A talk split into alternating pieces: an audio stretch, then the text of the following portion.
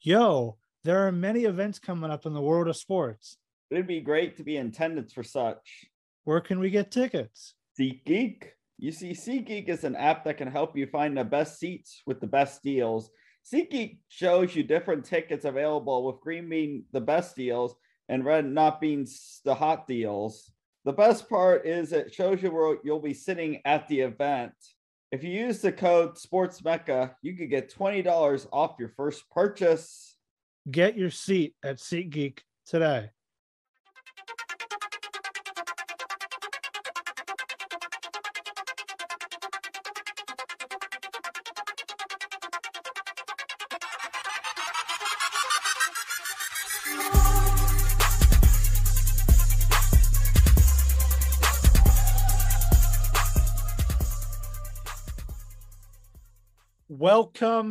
To another episode of the Sports Mecca podcast.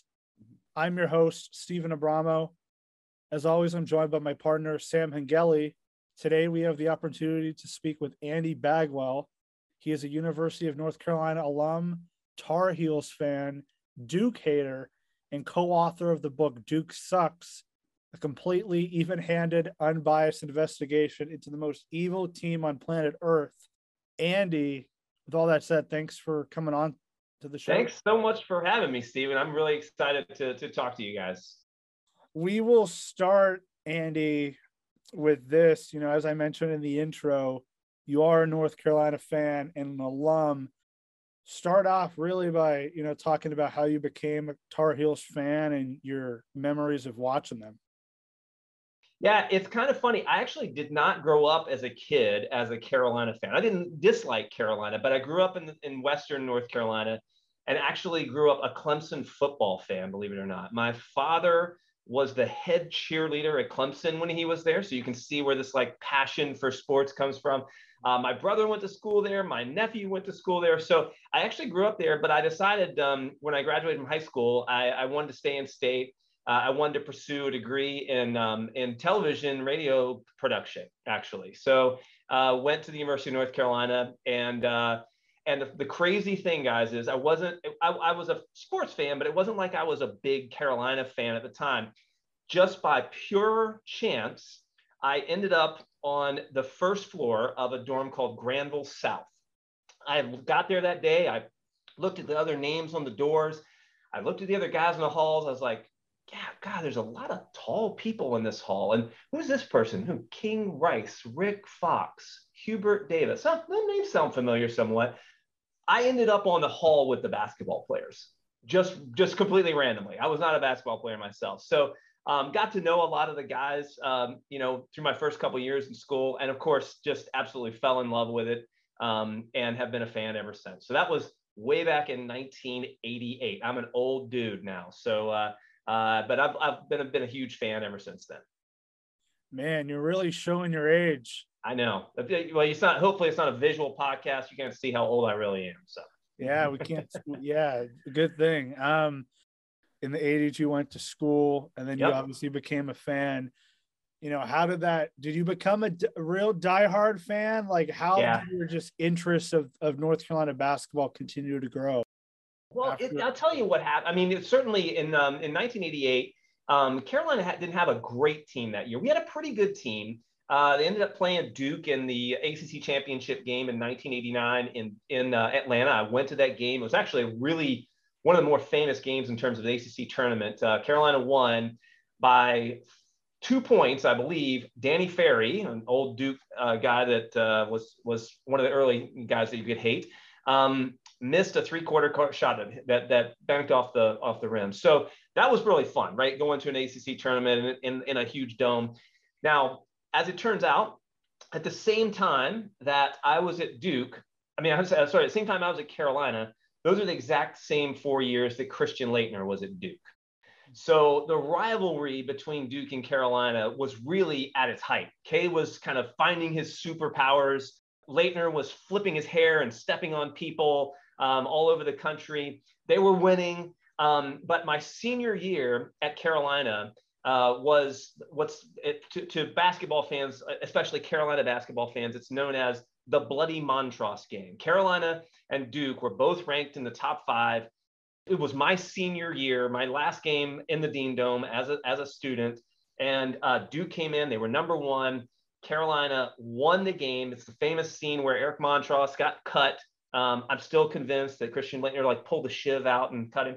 Uh, but um, yeah, so so that was that was really uh, a, a, great moment. Still one of the best games I've ever seen. And then ever since then, um, you know, I've been on Franklin Street, uh, which is the main drag there in Chapel Hill. Uh, after every national championship, I live about 30 minutes away from Nash from from Chapel Hill now. So I, I, I was living in Chapel Hill in '93, ran up there, uh, drove up there in in uh, in 2005 and 2009 and 2017 uh, just to be part of it. So it it's it was it was kind of hardened when I was in school, and uh, it's it's hasn't waned a bit. So it's it's just uh, it's a lot of fun to follow. What would you say since since you've been following them, your most beloved Carolina fan, uh, Carolina player? Oh man, that's that's like picking between your children, Steve. And um, but I, I I'll tell you this. I have a soft spot for point guards. Like that's just I just you know I'm not a tall dude. I'm six feet tall, but in, in my lesser basketball playing days, I used to love to pass the ball. So I, I look at guys like Ed Cota, more recently Kendall Marshall. Um, gotta love a guy like Joel Berry and Marcus Paige from from more recent times.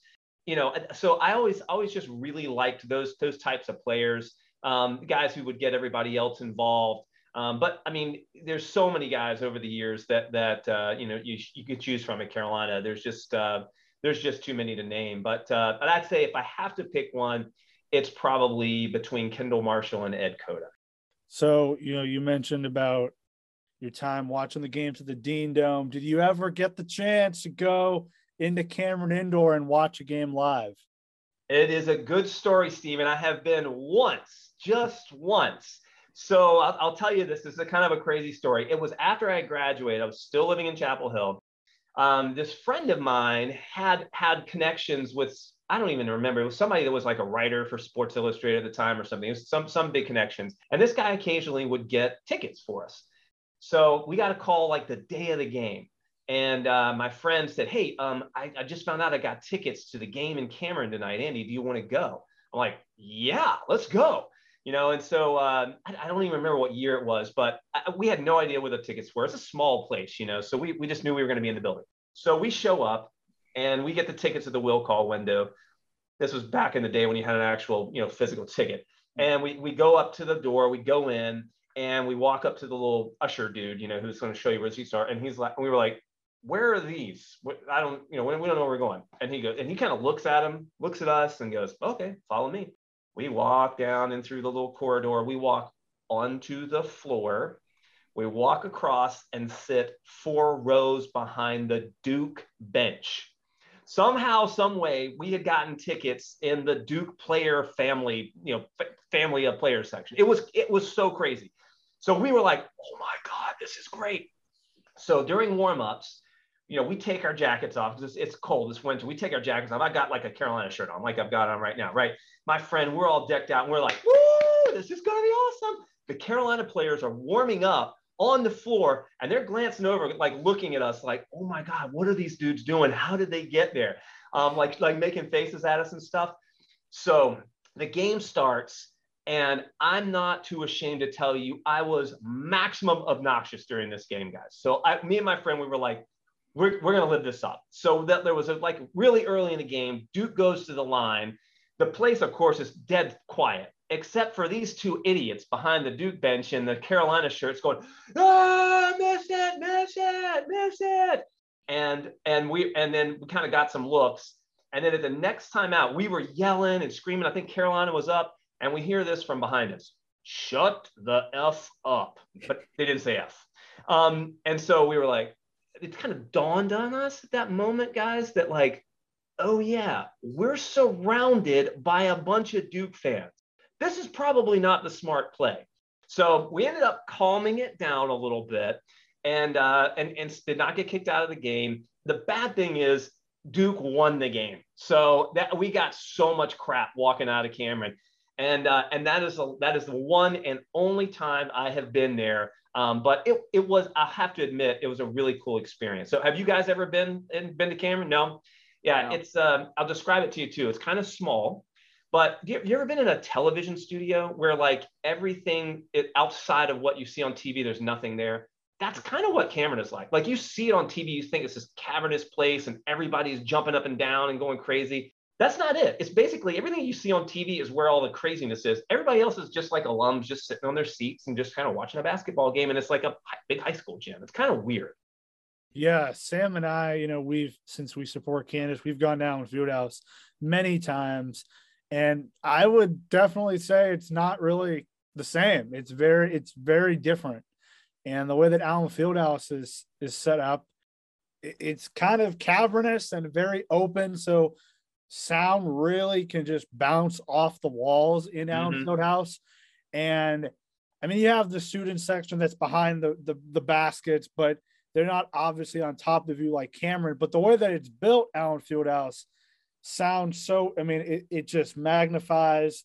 From watching on the TV, I feel like I don't know. Would you say it's kind of a country club atmosphere beyond like the? I, I wouldn't say country club, but you definitely have a bunch of the blue hairs like sitting up, you know, in their seats that have had tickets to Cameron for a long time. It, it's not. It's not like the place is packed to the gills with Cameron crazies. It just looks that way on TV because that's all you see on the screen. Mm-hmm. So I mean, it's it's a great atmosphere. Don't get me wrong. I can I can admit that being a Duke hater and a Carolina fan, it's a really great atmosphere. But it's it's a little bit of a, a made for TV show. That was my impression of it. I'll tell you this too, guys. I have not been to a game in Allen Fieldhouse, and as a diehard college basketball fan, that is like at the top of my sports bucket list for sure. I I want to see a game in Allen Fieldhouse one of these days. Maybe I can stay with you guys when I come out there. Is that cool? Yeah, Hey, we can hey. make it work.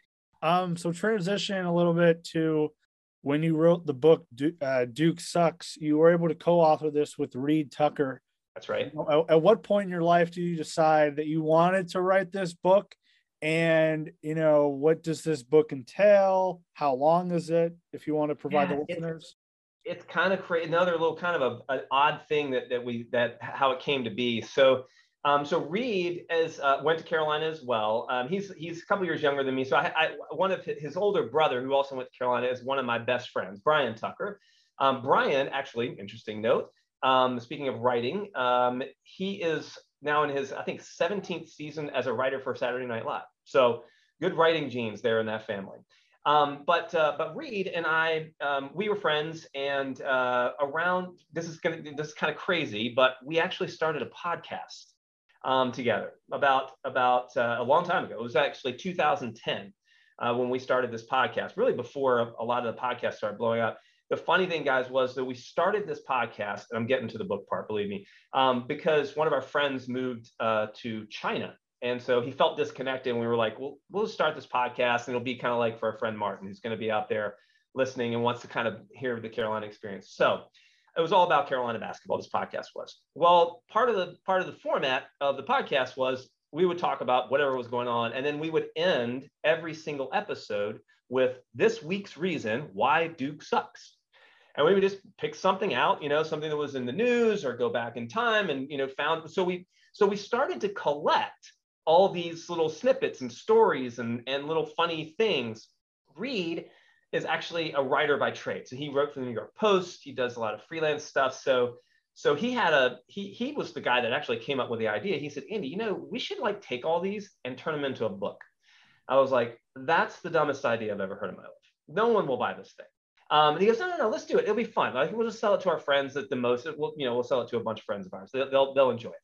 So um, we we put together this. So when you're when you're you know for people out there in the audience that are maybe you know interested in writing books or anything like that, you put together this a, pitch, right? You you write maybe a couple of uh, paragraph or a couple of chapters of your book.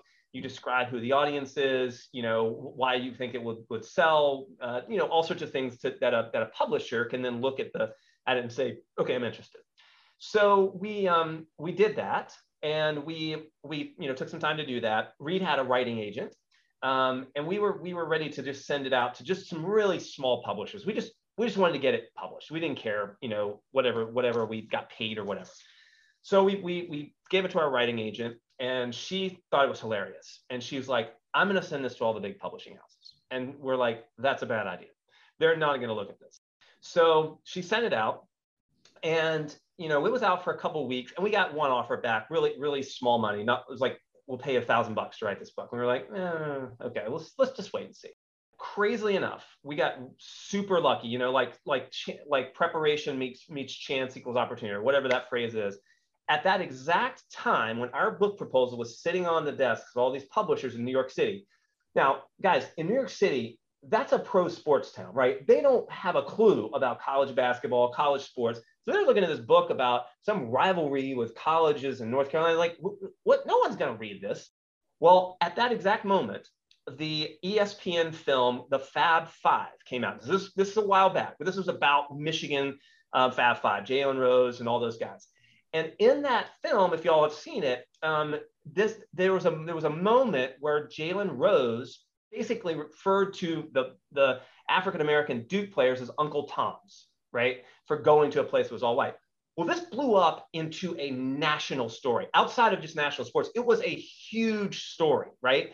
And so it kind of sh- shined this light on Duke and Carolina and college basketball.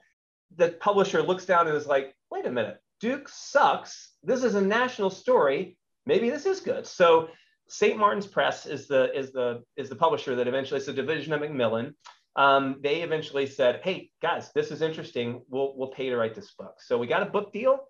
Um, we it took us about uh, about five six months to write it, do all the research, get some interviews, secured some rights to pictures, a bunch of stuff like that, and uh, and then we we uh, we got it published. And it's crazy, guys. It has been out for ten years um, and and still selling. So I, I, can continue the story, but if you, if I've got more, if you want it.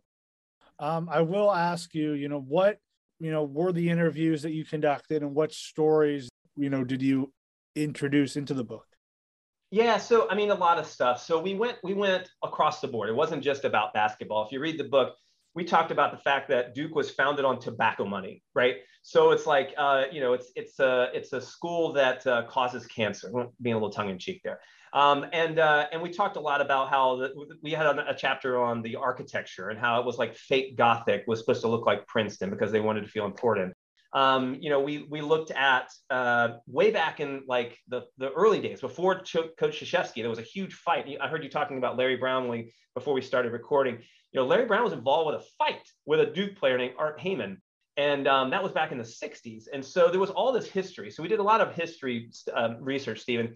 And then we, we, we interviewed um, a lot of people. We interviewed some former players. Um, we interviewed one. So the, the, the, book is set up like a, a, like, a, like a court case. We say charge one, Coach, Ka- Coach K dyes his hair. And then we, you know, we write about it and then we have a conclusion at the end. We actually interviewed I wanted to get a, a, hair sample from Coach K, but we never could get that. But we we'd actually sent pictures to a professional hairstylist, someone who was like known in the in the country. This is I'm dead serious, and and sent pictures to her and said, hey, can you look at this and tell me if you think he dyes his hair? And and then you know, talk to this person, and the conclusion was no. That that uh, that you know Polish people of Polish ancestry a lot of times don't go gray until very very late in life and uh, that was conclusion. So a lot of crazy interviews like that but but mostly we did you know we did a lot of that type of research to find the historical stuff but we also just talked about things that happened on the basketball court like like christian laettner's stomp of, of aminu timberlake.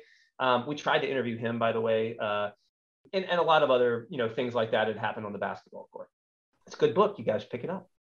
For sure. Uh, I remember the first time I uh, heard of you and uh, saw you was on the I Hate Christian Laettner 30 for 30, which was a really phenomenal 30 for 30. I enjoyed that so much. Uh, how did you get the opportunity to uh, do that interview? Yeah, it's, it's a, I feel like every question you guys are teaming up some really good questions. It's everything I have good stories for. Mm-hmm. Um, so so this is so it, it, the book obviously was what led to it. So so it was the book came out in 2012. Um, and we, uh, you know, I, I, did a lot of like radio interviews at the time just to promote the book. And then from time to time, we would get calls around March Madness. You know, so I would get a call or an email and say, hey, would you be willing to come on and talk about the, the Duke UNC rivalry or something like that? So this was not unusual that we would get contacted like that. So one day, um, around 2014, we got an email. And uh, the email was kind of cryptic. It was, uh, it said, hey, I, am a, I'm a producer and we're filming a documentary and would love to talk to you um, about your book. And I'm like, mm, okay. And I'm like, well, what's the documentary about? And he's like, well, it's about um, the rivalry. We really can't tell you anymore. Now, at this point, part of me is like, okay, this is all a ruse from Duke fans who want to get me in a room somewhere with a camera and then kick my ass. You know, so I'm like, I'm, I'm, I'm, I'm a little on guard. So I was like, can you tell me more about what this is? Where is it? You know, what, what, what, what you talk, what's the time frame? And he goes, listen, I, I can't put it in writing, but if you call me at this number, I'll, I'll tell you what's going on. So I was like, okay. So I called the guy up and he's like, hey, Andy, I'm sorry to be so cryptic, but we we're, we're under like a, an NDA. We're actually filming an ESPN 30 about Christian Laettner. And I was like, are you, you know, crapping me? I was like, are you serious? And he goes, yeah. Um, so he had this guy, the producers had basically just done some research, found the book and, and tracked us down. So originally I was supposed to go to Chapel Hill and film in, in some room or something, but they ended up coming to my house. Um, so that so in the in the Christian Laettner documentary, that's my house, and uh, I'm not in that room right now. But uh, that, that's so we they came in and filmed for probably like an hour, and that was in like I think it was in maybe September October time frame, and then they left, and I was like, well, that was interesting. I didn't know if I would actually make the cut, and so then about it was about December January time frame.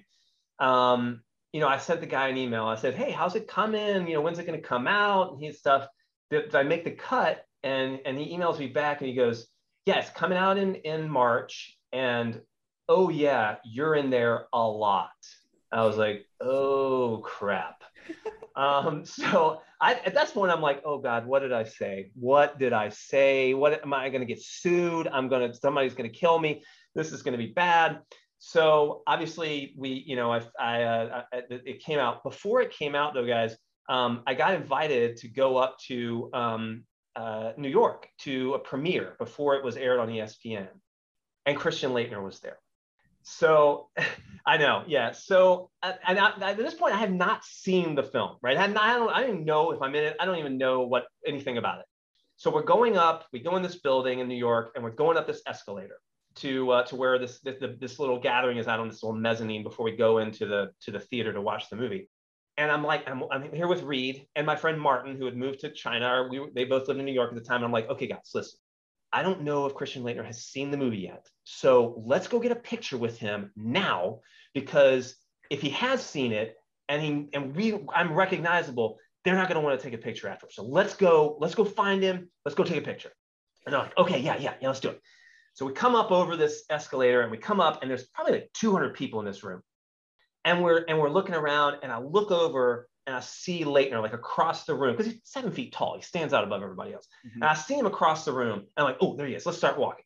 So he's talking to somebody and he looks up, guys, and he locks eyes with me, like, and has this scowl on his face. And I'm like, oh, bleep. He's seen it. He knows who I am. I'm probably going to die tonight. It was a crazy, crazy moment, but he was he he's still a pretty arrogant guy, but he was very gracious. He could have been very mean to me, but we saw the movie, did a whole Q and A afterwards. I got lectured by Grant Hill that night um, about what a great pro Christian was. Uh, I had his nine-year-old son shooting me death stares all night it was a really interesting night. Um, but then, you know, a couple weeks later, it came out, and and it has definitely been my my continuous 15 minutes of fame for sure. I want to talk a little bit about uh, little bit more recently. Uh, you know, KU and North Carolina, they're both like kind of similar. Dean Smith graduated from KU, was a legend at UNC. You think about Larry Brown play at UNC, and then coached the national championship at KU, and then Dean Smith ha- recommends one of his assistants, a guy named Roy Williams, comes to Kansas, coaches 14 years, and he comes to UNC, wins three national championships at his alma mater. How do you view uh, Roy Williams' legacy as a college basketball fan and then as a UNC uh, alum? Yeah, I mean, obviously he's one of the greats. Um, you know, I think it's hard to rank guys, um, in, but but I'd put him. I definitely put him in the top five coaches of all time. I mean, to do what he did at two just historic universities um, and the, the, the, winning record that he has, I, I, think it's it's really tough to, to match that. And you're right, it's it, KU and UNC are, are really intertwined over the years. I mean, it's just it's kind of crazy. Of course, KU is you know is the birthplace of basketball and and everything. And then Dean Smith came directly from that tree, and then you had Roy Williams go back and and uh, it, it is it, it's such an intertwined thing. And we used to always to say when when Roy Williams went to KU, such similar programs, such similar schools, fan bases, very rabid, great history. Um, and, and, guys, by the way, of course, this goes back to 1957, right? Mm-hmm. When when Carolina beat Wilt, Wilt Chamberlain in, in triple overtime. We we'll come back to that in a second. because I think that's an amazing story. If people, if your, if your audience doesn't know it, but we always thought of ourselves, and I think KU fans would say this too. We were really like like sister programs, right? It was just kind of like really a lot of respect. And boy, yeah. Then when Roy Williams, uh, you know, the second time, the first time he decided to stay, Carolina fans then hated KU, and then when he decided to come to Carolina, uh, you know, the KU fans, a lot of them were really mad with Roy.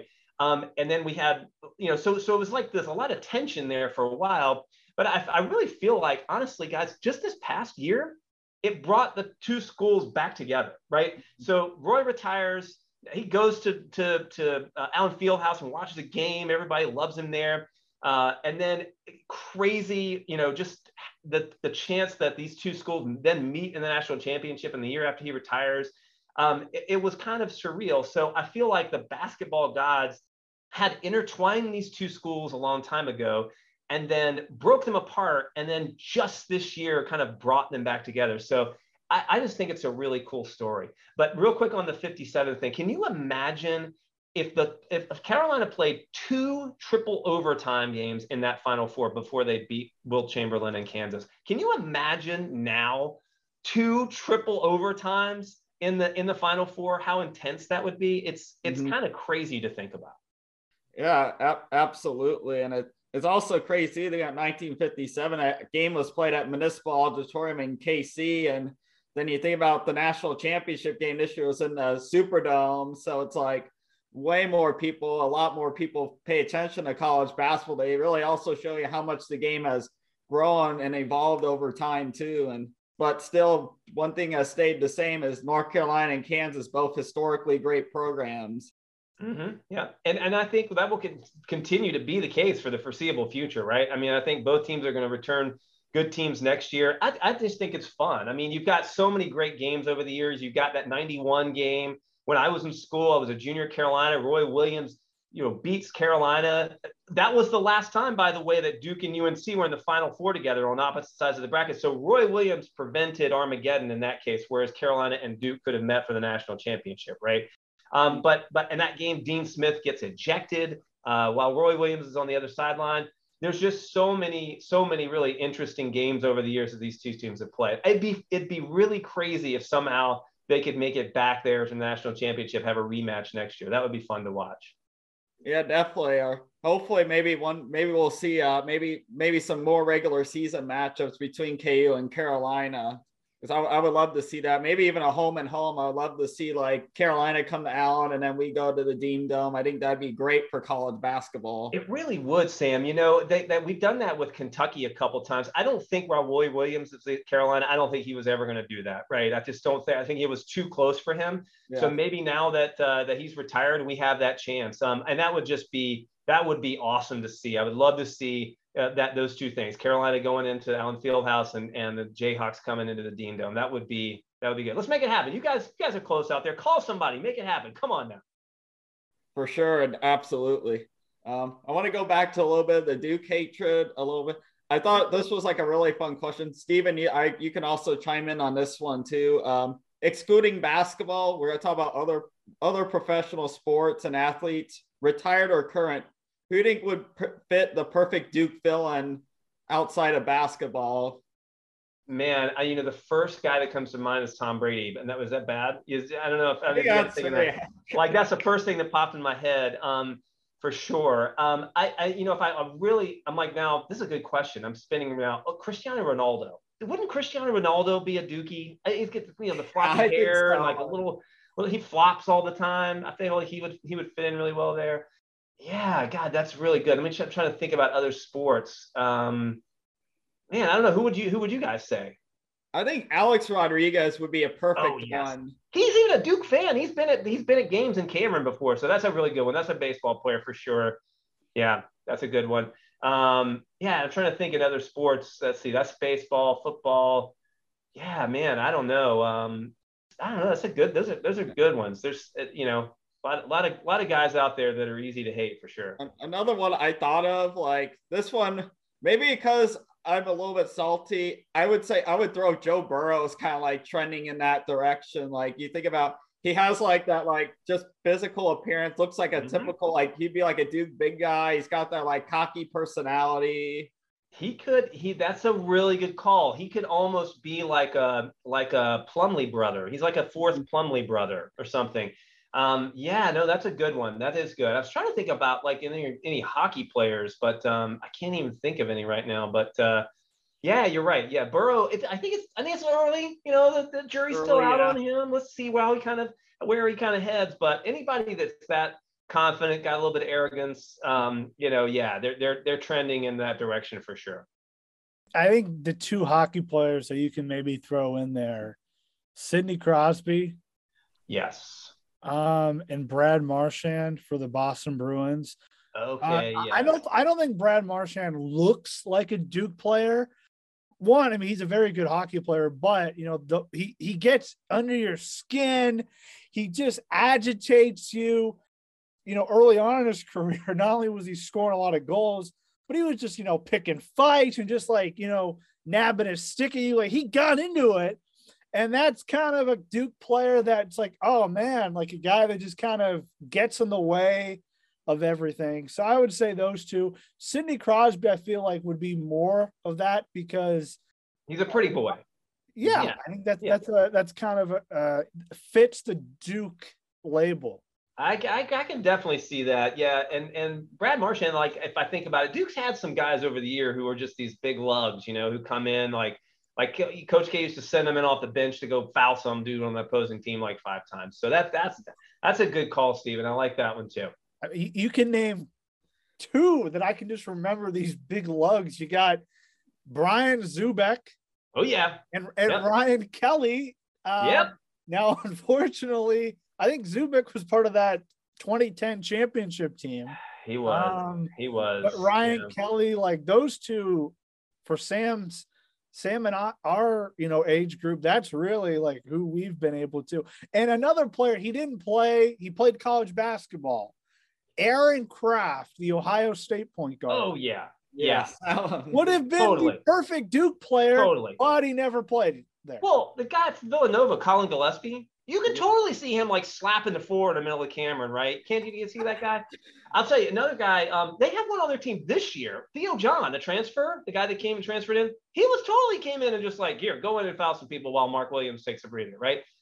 I would say uh, I'll throw a KU guy, Christian Braun, maybe a little bit. He kind of has that personality yeah, of like a Duke guy, a little, a little bit. bit. Yeah, yeah. I don't see him doing all that smack. So he doesn't talk a lot, does he? Does Christian Braun? oh my gosh, he like he he'll yell at the he'll yell the B word like every big play. Like after a timeout, you just see him on camera and he just goes towards the bench and he yells the B word. Oh, that's awesome. Okay, yeah. I don't watch enough of KU during the regular season to get a good feel for him. So but yeah, he's got that. You know, this. I mean, there's always that dude, right? You've always got some dudes on your team that uh, you know that that could potentially fall to the dark side like that. So our like kind of like final like topic, it's it's got to be about Coach K. We cannot like go and interview without talking about Mike Krzyzewski. He is now retired. It's kind of hard to believe. If you weren't a UNC fan, if you're just a normal college basketball fan, well, how would you have viewed view Coach K? Well, I really think that for the most part, most of the other college basketball teams hate him, right? I, I mean, I think if you're a true college basketball fan, unless you're a Duke fan or you're not really following college basketball, you're a very casual fan. I don't see how you can look at that program and not just go, I don't like that dude. I mean, he, just look at him, he's scowling on the sidelines all the time. He looks like his face is all squinched up like he just ate a lemon wrapped in an onion. I mean, it's just, it, yeah, how can you look at that man and go, yeah, I definitely want to send my children there. I, it's, I, I mean, you guys are going to spin me up now. My blood pressure is rising, but, um, I, you know, it's, I, I just can't understand how, how people could just like casually pull for, for Duke and Coach K. But I've realized that my brain is a little bit warped in this subject. So, yeah. Yeah. Okay. As a UNC fan, how do you view Coach K? Well, yeah, I, this is a this is a family friendly podcast, guys. So I will I will keep it at that. But I, I just think, you know, undoubtedly, you know, the statistics don't lie. I will give him credit. He's won a bunch of games, right? Mm-hmm. And and so if you look at if you look at the historical numbers, it's hard to deny that. But the thing is, to me, is I think he gets such a pass. Um, you know, just the way he, he treats a lot of the players. In the book, we talk about the enormous number of transfers he'd had over there. This is before the transfer portal and made it easy for people to transfer. He would bring guys in, recruit over them, dip them on the bench, and then just they would transfer. So you can see so many guys coming in five stars and they wash out because they just because he just pushes them out. So I just and and I think um, you know, I just don't, I, I, don't agree with a lot of the ways that they did things over there. Um, I just think that, uh, you know, he tried to make himself something that he, that he, that he wasn't.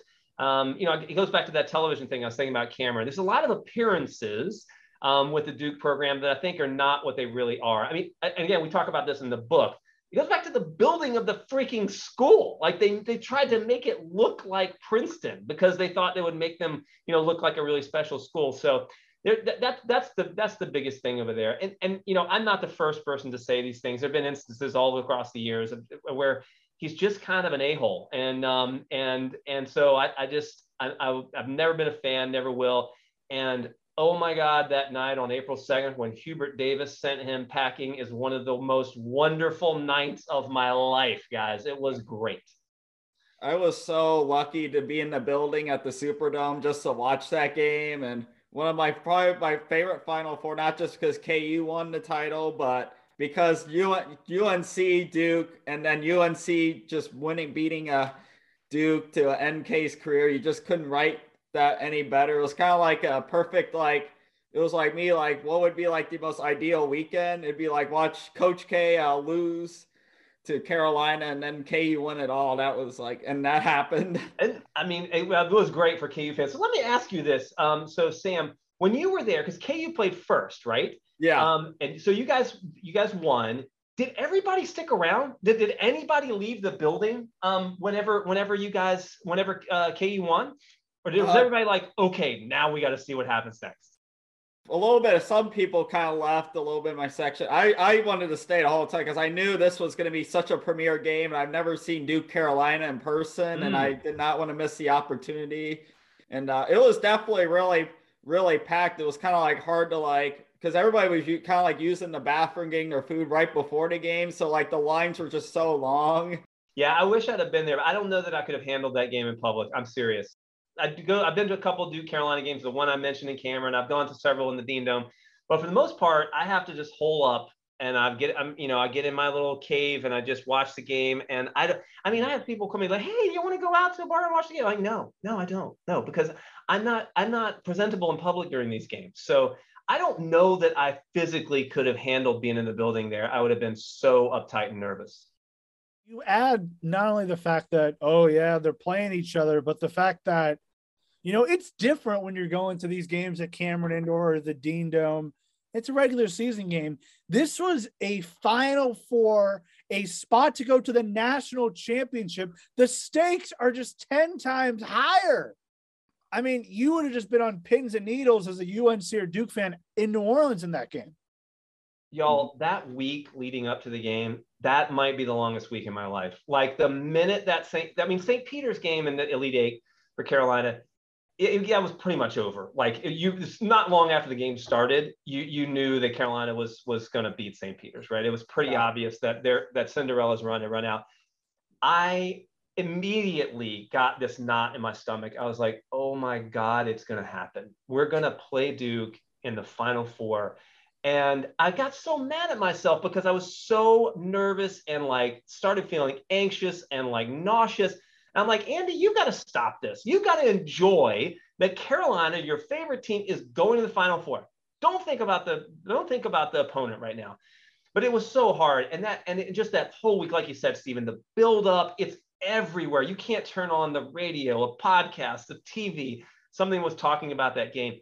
And I will tell you this, man. I think if you talked to Carolina and Duke fans before that, I don't think either one of us really wanted that. I don't because it was the it's the ultimate trump card, right? Whoever wins that game is going to have the ultimate trump card outside of a national championship matchup with God help us all that ever happens. But uh, I, I really don't think that Duke or Carolina fans on either side wanted that because of the anxiety it caused and and the, the, the potential outcome being what ended up being. Now, don't get me wrong, super excited that we were on the winning side of that. That's great now in retrospect, mm-hmm. but um, God, it was it was so it was so nerve wracking. Um, and and you know, just waiting all day for that game too was just I was beside myself. To be honest, I felt that Kansas Villanova game was just like pumped up as this JV game. But it's like, oh, well, that game doesn't mean much. We got Duke, North Carolina. That's the real game. Yeah, I felt bad for Kansas and Nova fans because you you knew that was how it was going to play. But but you're right, and I, I looked at that and I was like, in the other game, I'm like, Kansas is playing really well, real well right now. Mm-hmm. And Nova had been playing really well. They lost their their their guy, but I was like, Nova Nova's won championships. You know, they're they're a very very good team in recent years. So I I was I knew that that was the way it was going to play out.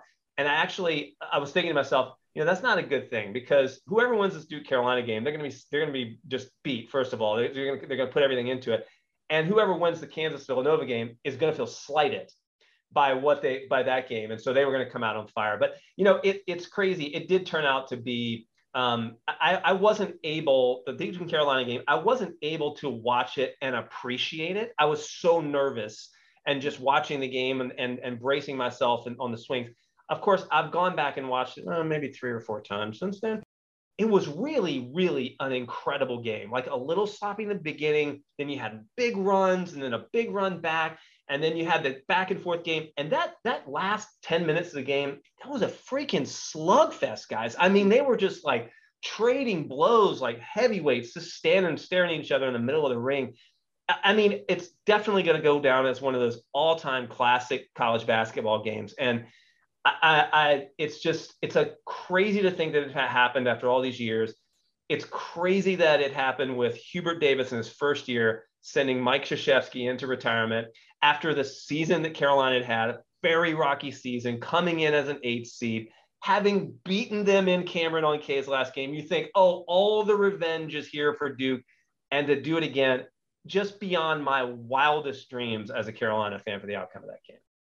Yeah, yeah, I will say, dude, being in New Orleans, man, North Carolina fans really showed out. Like I saw so many of them, like everywhere. They really, they really definitely made the trip. They wanted to be there and support the Carolina Blue. And then another thing too is like I think about it because me and Steve, we had Chris Spatola, ESPN. Uh, he's actually a K's son-in-law. I wasn't sure if you knew that, but we were talking about like uh, Carolina at the time, we weren't sure like the direction of the program, and then three months later, we they're in the national championship game. So it's like crazy how everything just turned out. It is crazy. I mean, it's definitely Carolina fans have been on a major roller coaster this year, right? I mean, you think about uh, April 1st, uh, 2021, Roy announces his retirement. And no one, I mean, in retrospect, we probably should have seen it coming, but really nobody really saw that coming. And then we're like, wow. And we and we just came off of two not good years right? So hmm. it, it, wasn't good. And and then you got you know duke down the road just killing it getting every top recruit they get their hands on. Then four days later you're like okay hubert davis great guy never coached a game in his life. Was this really the right move? You know a lot of people questioning it. Now i didn't. Hubert was my hallmate at carolina. I know the guy. I was I had hmm. confidence. You know and then and then the season starts guys and you watched it. I mean like Carolina didn't look that good. They're they're learning a new system. You know, the, the coaches are trying to figure things out. The players, you know, it was rough, man. And and yeah, it was crazy how even as late as like January, February, Carolina fans, we we didn't. I mean, we were in the we were in a, a bit of a pickle, right? You didn't. You know, this may be it. This may be it for the for for the program and the turnaround and the the run that that team went on. I, I will tell you guys I've been a fan, you know, I said at the beginning of the podcast for more than 30 years. It is one of the most, it is one of the craziest runs that I can ever remember. And a team that will people connected with more than any other team. I mean, there's a lot of teams over the years, but it, it, it is really a miraculous run and because for so many reasons. So I think, I think uh, Carolina fans obviously fell in love with the team and fell in love with what happened. But I, I did feel like, and maybe you guys can tell me this is true, you're Kansas fans, but I did feel like as Carolina started making that run through the tournament, a lot of people like jumped on board. You know, they were pretty excited. It was like Carolina rising up from the eighth seed, Hubert Davis's first year, and some really recognizable faces and, and guys who were just hitting big shots. And then then the Duke game happens, and it was it was really really fun to watch as a fan. Just like what an incredible ride.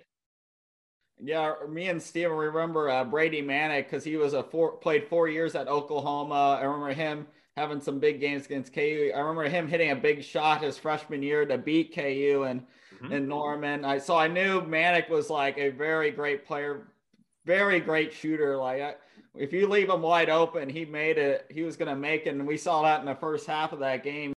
He was just making big shot, and then Armando Bacot. You think about just the size, the strength.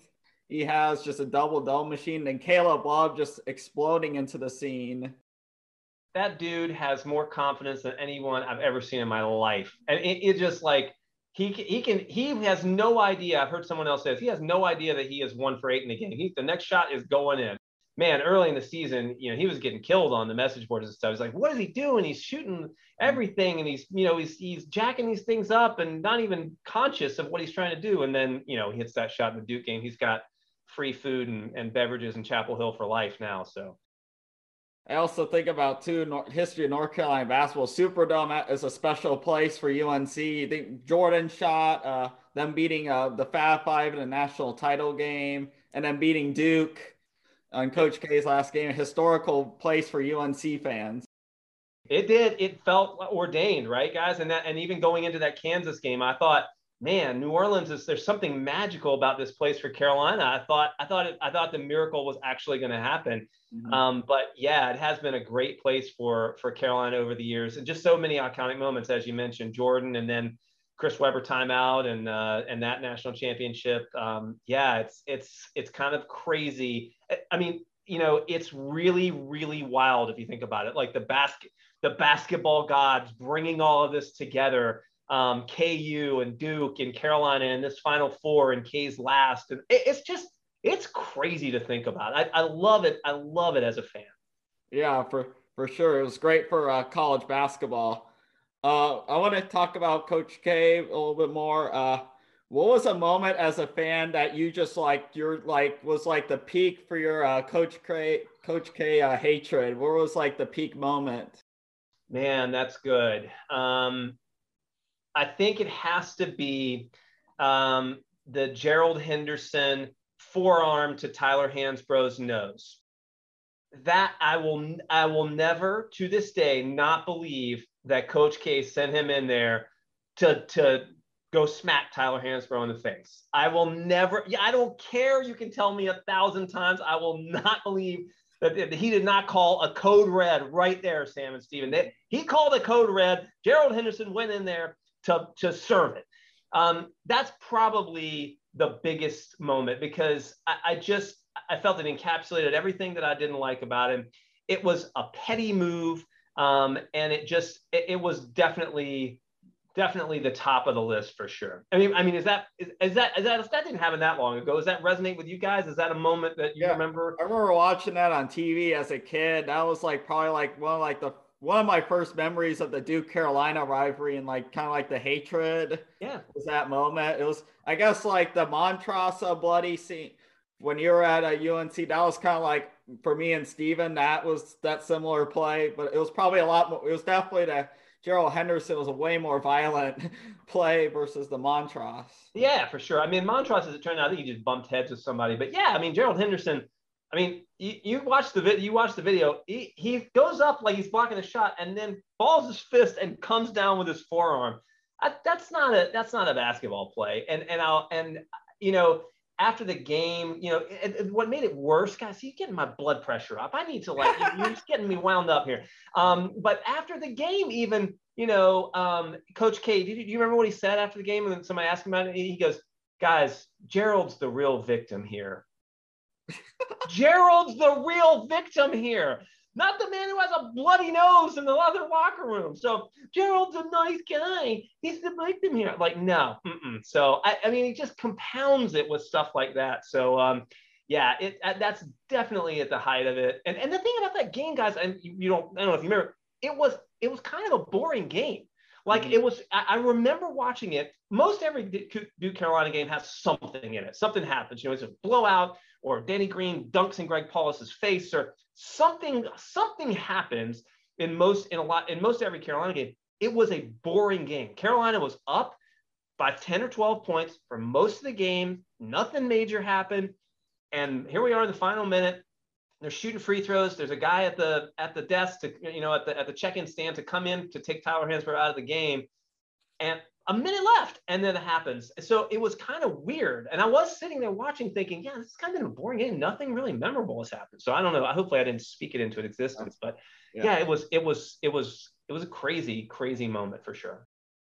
I'm just impressed with how all those players didn't get into like an all-out brawl. Yeah. Like everybody just stayed so composed. Like it was just like in a in a normal game, maybe it was another point. There would have been like an all-out fight, but give credit to both teams. They were able to compose themselves and didn't ask. Uh, that's how far it got. Like yeah, it, it, it, I think a lot of playmakers were shocked. I mean, thank God for one of the walk-ons, Dewey Burke, who grabbed Tyler Hansbrough around the chest, you know, as he got up. He saw he Hansbrough gets up and he's got blood all over his face and his jersey, and he has the wherewithal to go over there and grab him and hold him. So you're right. It is kind of crazy that it didn't escalate, but uh, I think most people were just kind of shocked at the amount of blood that was laying there. It was crazy. Yeah, for sure. So, uh, so prior to the season, Coach K announces his retirement, and which means we were going to get this whole retirement tour. I, nobody was looking forward to this at all. It's going to be the most annoying thing ever. Uh, what was your reaction to his announcement when it happened? And then, of course, what it was like to beat him at Cameron and then in the national title game or the Final Four? Well, my reaction was nausea like I, I heard this like you know, oh, you know, because Roy Williams had just retired and then you know went out and, and and like he did, and then Coach K announces it, and I'm like, oh my God. One, not surprised at all. This is such a Coach K thing to do, you know. Because it's all about K, guys. It's all about K. So he want that all that adulation, all the people just you know bowing at his at his feet and kissing the ring. So not surprising at all. But I, I knew exactly what you said. I'm like, oh my God, we are going to have to go through a year every game.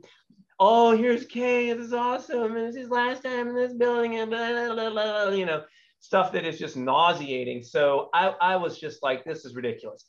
Then, then the, so, so I, I, I don't, I can't watch a Duke game unless they're playing Carolina because I get so angry watching them. Right. So I, I don't, I don't watch them unless, unless they're about to lose. Then I turn it on. And I know they're about to lose only because my phone starts blowing up. Like I, everyone knows me eh, on Twitter or my friends, they know I'm not watching, but if it gets close and Duke is going to lose, I swear, like I might start getting tweets, texts, phone calls, and then I'll turn it on. But um, so I didn't, I didn't watch any of this year for that for the reason of like I couldn't I couldn't handle it. And then leading up to that game, Sam, right?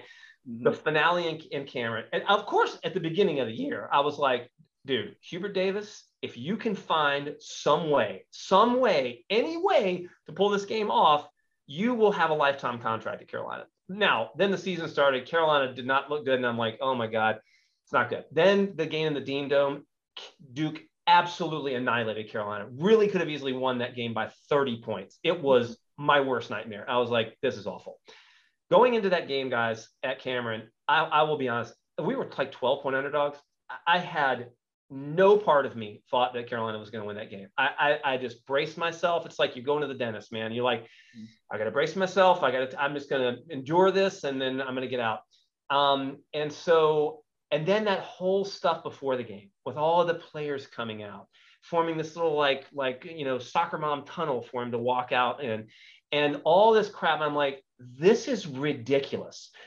But then a part of me goes, they they've forgotten that there is a game to play, that there is an opponent who is also there to win. They guys, they thought this was like the Washington Generals versus the Harlem Globetrotters, and that Carolina was just going to show up, look confused, get their pants pulled down on the free throw line, and the Harlem Globetrotters were going to dunk. They forgot that there was a game to be played. And so all of that happened. And as that game went on, I'm like, holy crap, we might actually win this game. And it's going to be the most incredible thing ever. And it was. And I was like, after that game ended, I, I'm telling you guys right now, I bawled like a baby. I cried my eyes out after that game was over. I was so happy. And, and so, and I thought nothing can top this. Nothing can top beating Coach K in his final home game. I was wrong. Oh. Three weeks later, we meet in the final four, and that was an even topper game. It, I, I, I can't even describe to you the feeling there. It was unbelievable. The amount of hubris at that last game in Cameron just came back to haunt K. Um, I, I love the fact that not only did it happen, it happened in front of all of those players. Like a hundred former Duke players had to sit there and endure that. How awesome is that? Um, and then and then that Final Four game, like I t- said, we talked about it before. I was so super nervous, um, but I knew that we could play with them, right? And I knew that we would be motivated. I knew we were playing really well, but I didn't. I didn't. You know, I, I didn't. Uh, I couldn't dream of of winning that game. I, I just wanted to get through it.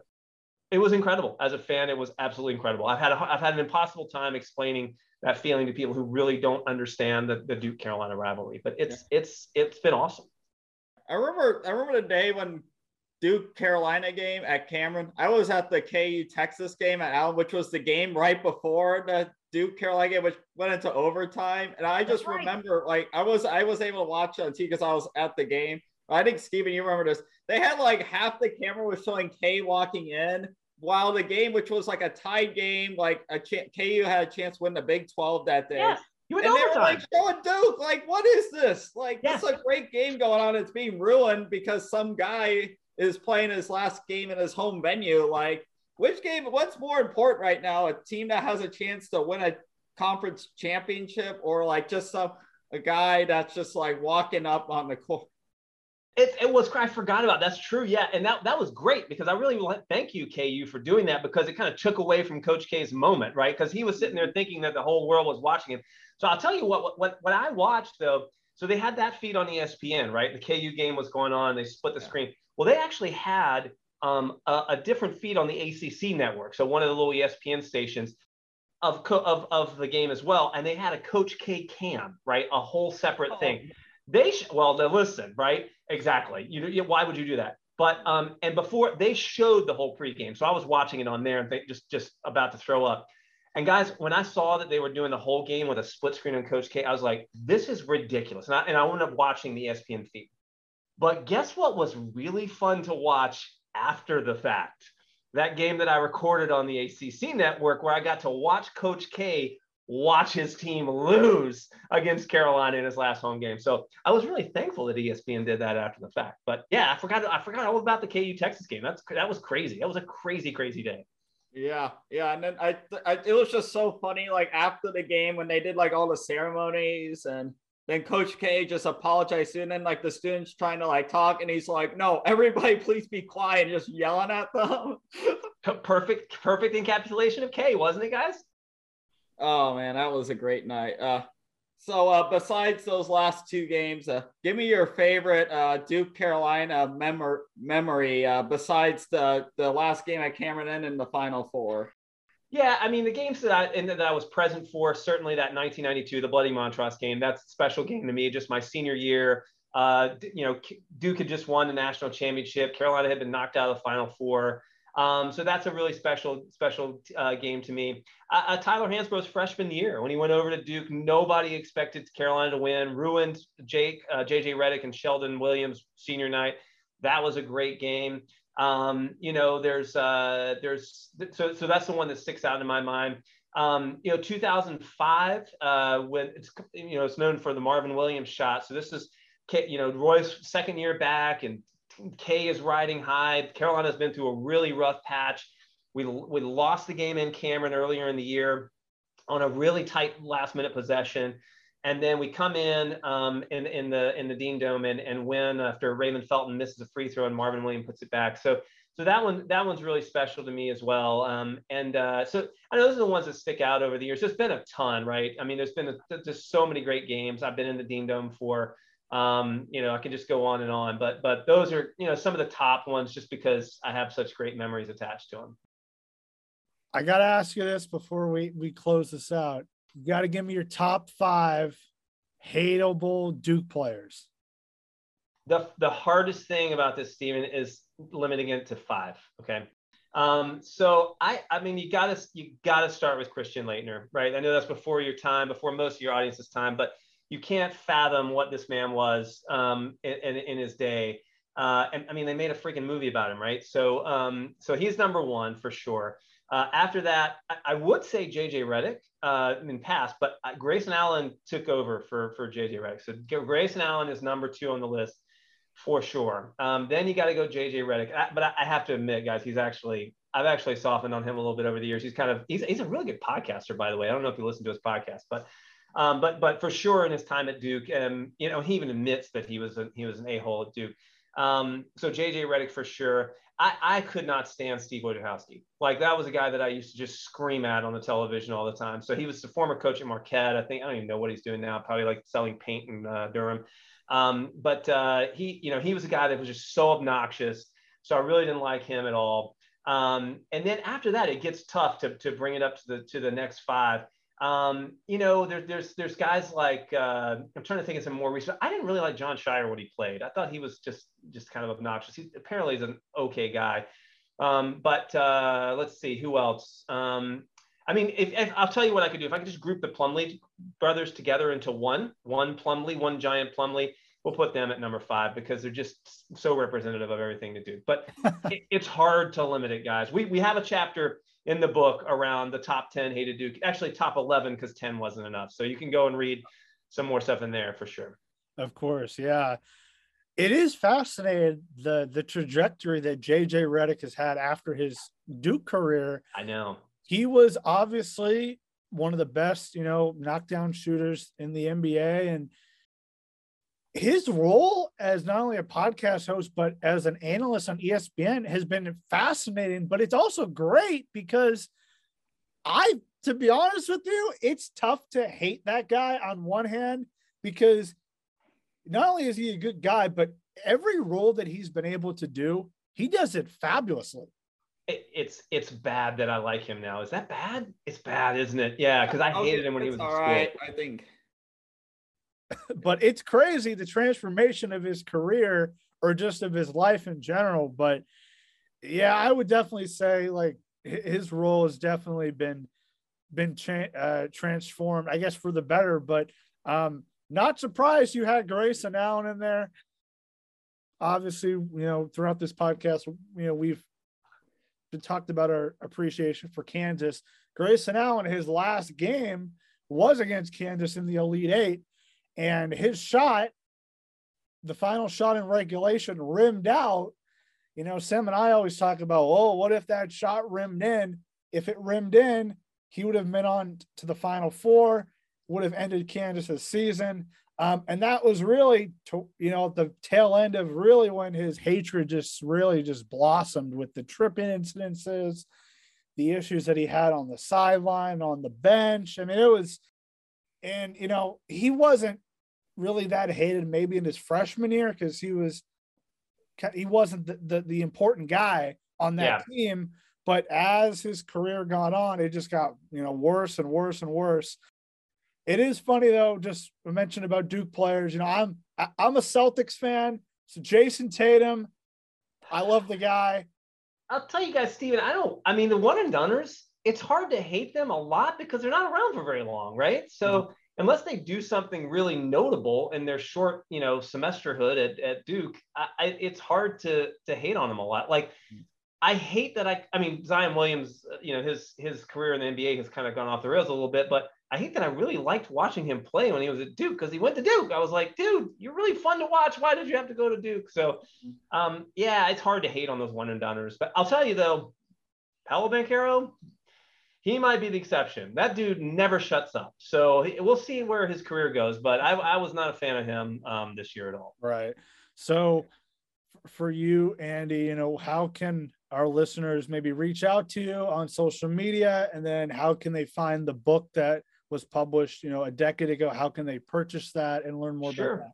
Yeah, yeah. So I'm on I'm on Twitter at NC Bags. So yeah, look, hit me up there. Uh, I, will tweet. I'll, I'll be a little bit quiet for the next couple months, but during the college basketball season, I'm I'm uh, pretty wound up. So um, yeah, at NC Bags on Twitter. Uh, the book you can get just about anywhere. Probably easiest thing for your readers, for your listeners, probably just go out on Amazon and find it on there. Um, I'll also tell you guys that we are working on a follow up. Uh, so Duke still sucks. Uh, Reed and I have been uh, outlining some chapters. We've gotten some stuff written. So uh, we, I've, I've got to just get off my butt and get it done this summer so we can get it out in time for Jon Scheyer's first year. So um, look for that, you know, sometime at the end of the year, hopefully, or at the beginning, you know, as we get into uh, to March Madness next year. But um, yeah, yeah, that's that's the best places to find me. And then yeah, again, if you got access to the ESPN uh, 30 for 30 library, uh, you know, I'm, I'm uh, you you won't miss me. I'm the I'm the obnoxious ball guy, and uh, I hate Christian Laettner. So I will tell you too, guys, that one. Uh, Rory Karpf is the producer, the, the guy who made that film outstanding filmmaker. So just got to give him a little bit of a shout out. He did a lot of the other ones as well. So the man, the book of Manning about Eli Manning and his and, and Peyton Manning and his brothers, really great 30 for 30 if you haven't seen that. So um, no, this just I, I was very lucky to be part of that film. Um, and uh, you know, it was just it was a great experience and um, just so cool to to have something that kind of that has kind of hung around all, all this time. So I and, and guys, thank you so much for having me. It's it's been a blast the, the, stories that you were able to reel off tonight was amazing. Definitely provided some colorful stories and, and just amazing job. Awesome, awesome. Well, it was a ton of fun, man, and uh, and best of luck to you guys. So I, I, I'm serious. Let's rerun it again next year. Let's have KU and UNC back in the title game. We want that rematch. How's that? Let's do it. Uh, we'd love to see it. It'd be great for college basketball, and hopefully we'll get we'll get future home and homes Let's make that happen. Let's do it. Make some calls, guys. Come on, yeah. let's make it happen. All right. Well, thank you so much, Andy. All righty. Thank you, guys.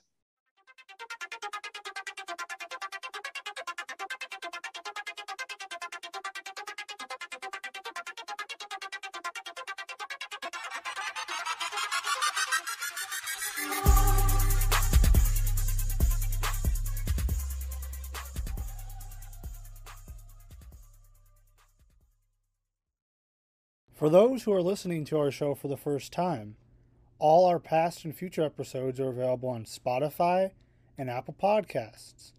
Also, make sure to follow us on Instagram and Twitter at The Sports Mecca.